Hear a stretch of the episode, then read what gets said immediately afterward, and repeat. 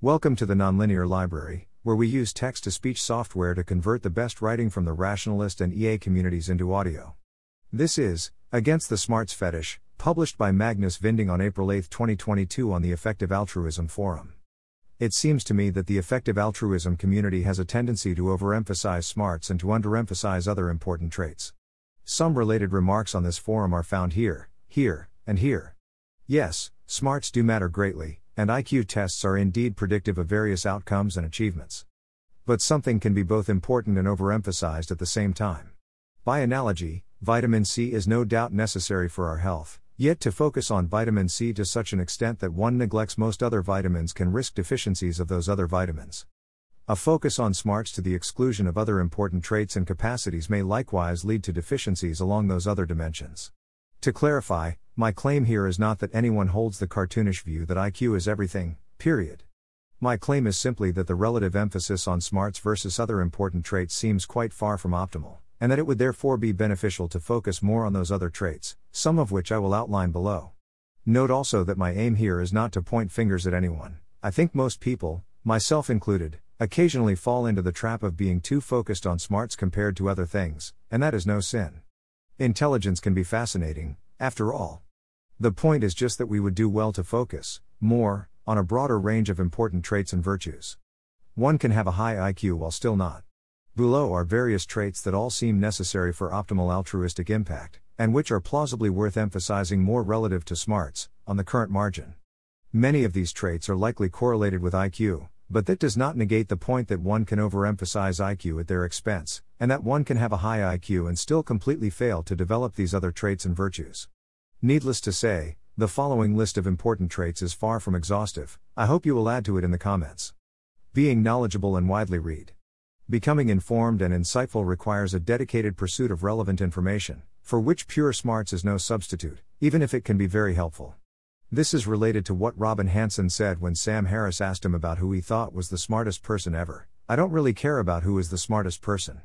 I care much more about who's the most accomplished, and I actually think it's a problem that people are so focused on showing they're smart and not focused enough on showing they're accomplished. Being good at scrutinizing one's own ideas and convictions. One can be extremely smart yet still be dogmatic and overly defensive about one's pet ideas. In other words, being smart is no cure for confirmation bias or myside bias, and studies have even found that the magnitude of the myside bias shows very little relation to intelligence. While smart people are better at identifying bad arguments, they are also better at rationalizing their own pre existing views. This is related to the concept of dysrationalia and the gap between IQ and rationality. Being willing to face unpleasant views and inconvenient conclusions. While higher IQ is helpful for understanding problems and views that involve a high level of complexity, there is little reason to think that high IQ is similarly helpful for contending with problems and views that are disturbing or inconvenient.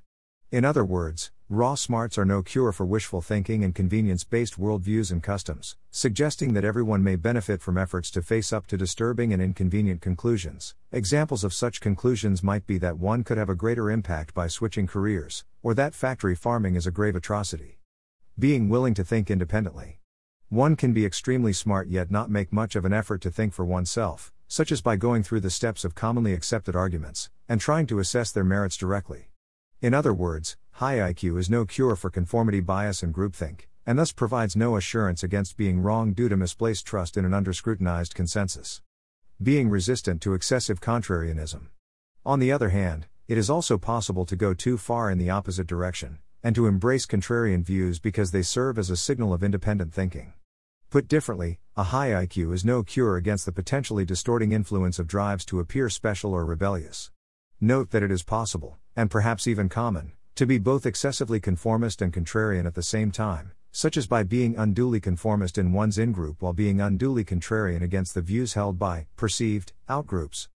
Being resistant to other signaling related distortions. More generally, one can be extremely bright while still failing to spot and evade any number of signaling related distortions in one's views and behaviors.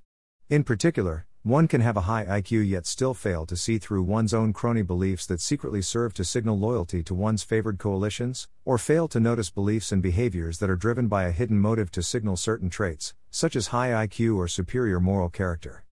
Yet the prevalence and strength of our signaling drives suggests that the ability to notice and temper such drives is of paramount importance.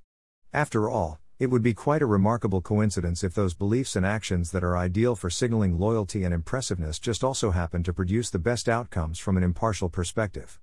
Being willing to explore fundamental issues. One can be extremely smart yet nevertheless spend little time exploring the most fundamental questions, including questions about what matters and what is ultimately worth prioritizing. Indeed, even if one is good at thinking for oneself, one's thoughts might still tend to exclude deeper and more foundational issues, such as those related to ethics and value theory. Neither smarts nor independent thinking per se guarantee that one will focus on the most fundamental or most important questions. Being driven by altruistic impact. One can obviously be very smart without being strongly driven, let alone being driven to help other sentient beings. A strong drive seems to be an independent predictor of success in various domains. Indeed, conscientiousness predicts higher educational achievement independent of IQ. Yet studies suggest that there is a weak negative relationship between conscientiousness and IQ, possibly because people with a high IQ have less of a need to develop conscientiousness in order to perform well. This tentatively suggests that people with a higher IQ can reap significant gains from efforts to cultivate conscientiousness, especially if they are lazy. The importance of being driven is related to the intention behavior gap. One can have a very high IQ and nevertheless lack the motivation or skill to act on one's deepest values. Likewise, one can have a high IQ, and in addition be highly knowledgeable about biases and pitfalls of the human mind, yet still not possess the practical skill of applying such knowledge to one's own biases, or to the biases of one's in group. Being in touch with common sense. One can be extremely smart yet still fail to give sufficient weight to common sense, even if only as a sanity check. Indeed, smart people who have an abstraction attraction might be especially vulnerable to losing touch with or downplaying common sense, as they may have a tendency to rely too strongly on purely theoretical arguments. Displaying interpersonal kindness and respect.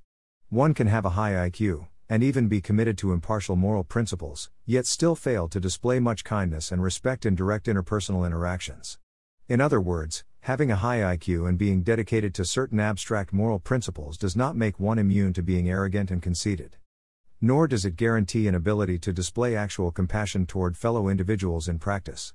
Indeed, having a high IQ and affirming certain demanding moral principles might risk making people more arrogant for example by making one feel uniquely special and elite, and might lead people to act less morally in some respects, for example due to moral licensing. This suggests that deliberate efforts to cultivate kindness and humility, or at least non arrogance, might be helpful, perhaps especially among high status individuals, as well as among those who feel they belong to a group that is uniquely moral. Exceptional combinations of skills can provide exceptional opportunities for impact. By becoming an outlier on many of the traits listed above, or even by doing decently well on a great number of them, one can likely come to embody a combination of traits and skills that precious few have mastered before, and which may open the door to unique opportunities for impact, even if one does not have a sky high IQ. A case in point might be George Orwell, about whom Christopher Hitchens said the following The remarkable thing about Orwell, and the encouraging thing, was he is not a genius. He lived to only 46 years. He never went to university. He never had a steady job. He usually didn't have a steady publisher. He will never be forgotten because he managed to disprove imperialism, Stalinism, and fascism in one lifetime and made some imperishable raids on its territory that no one is ever going to forget. All the time ill. All the time poor. It shows how much difference a person of really average integrity and intelligence and education can make if they have a little courage and a little intellectual honesty. The shortcomings of the individual you can see in him too but he basically won his own battle against his own prejudices. I think Hitchens was wrong in implying that Orwell was of really average integrity, and he probably was not of really average intelligence either. In fact, Orwell seems to have been a clear outlier in terms of integrity and intellectual honesty, which were arguably among his most distinguishing qualities. But that only speaks to the potential value of developing such neglected and less shiny traits and virtues. Runaway IQ signaling, a potential explanation and pitfall. What might explain the apparent overemphasis on IQ compared to other important traits? This is an open question, but one hypothesis that may be a part of the answer is that many people are unduly concerned with IQ signaling, perhaps because high IQ has become the preeminent marker of status.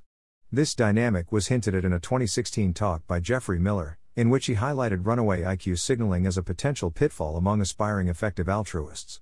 I'm very concerned that, the effective altruism community, doesn't go the same path I've seen many other fields go, which is, when you have bright people, they start competing for status on the basis of brightness, rather than on the basis of actual contributions to the field. EA is prone to runaway signaling of intelligence and openness. So if you include a lot more math than you really strictly need to, or more intricate arguments, or more mind bending counterfactuals, that might be more about signaling your own IQ than solving relevant problems. Again, the claim here is not that IQ signaling is ruining everything, but merely that it might be a biasing factor for many of us. Other important and neglected traits? Which additional traits distinct from IQ do you think are important and worth prioritizing more? Feel free to comment below. Smile. For their feedback on this post, I'm grateful to Teo Ajantaival, Tobias Baumann, Timothy Chan, James Faville, Winston Oswald Drummond, and Sebastian Schmidt. Thanks for listening. To help us out with the Nonlinear Library or to learn more, please visit nonlinear.org.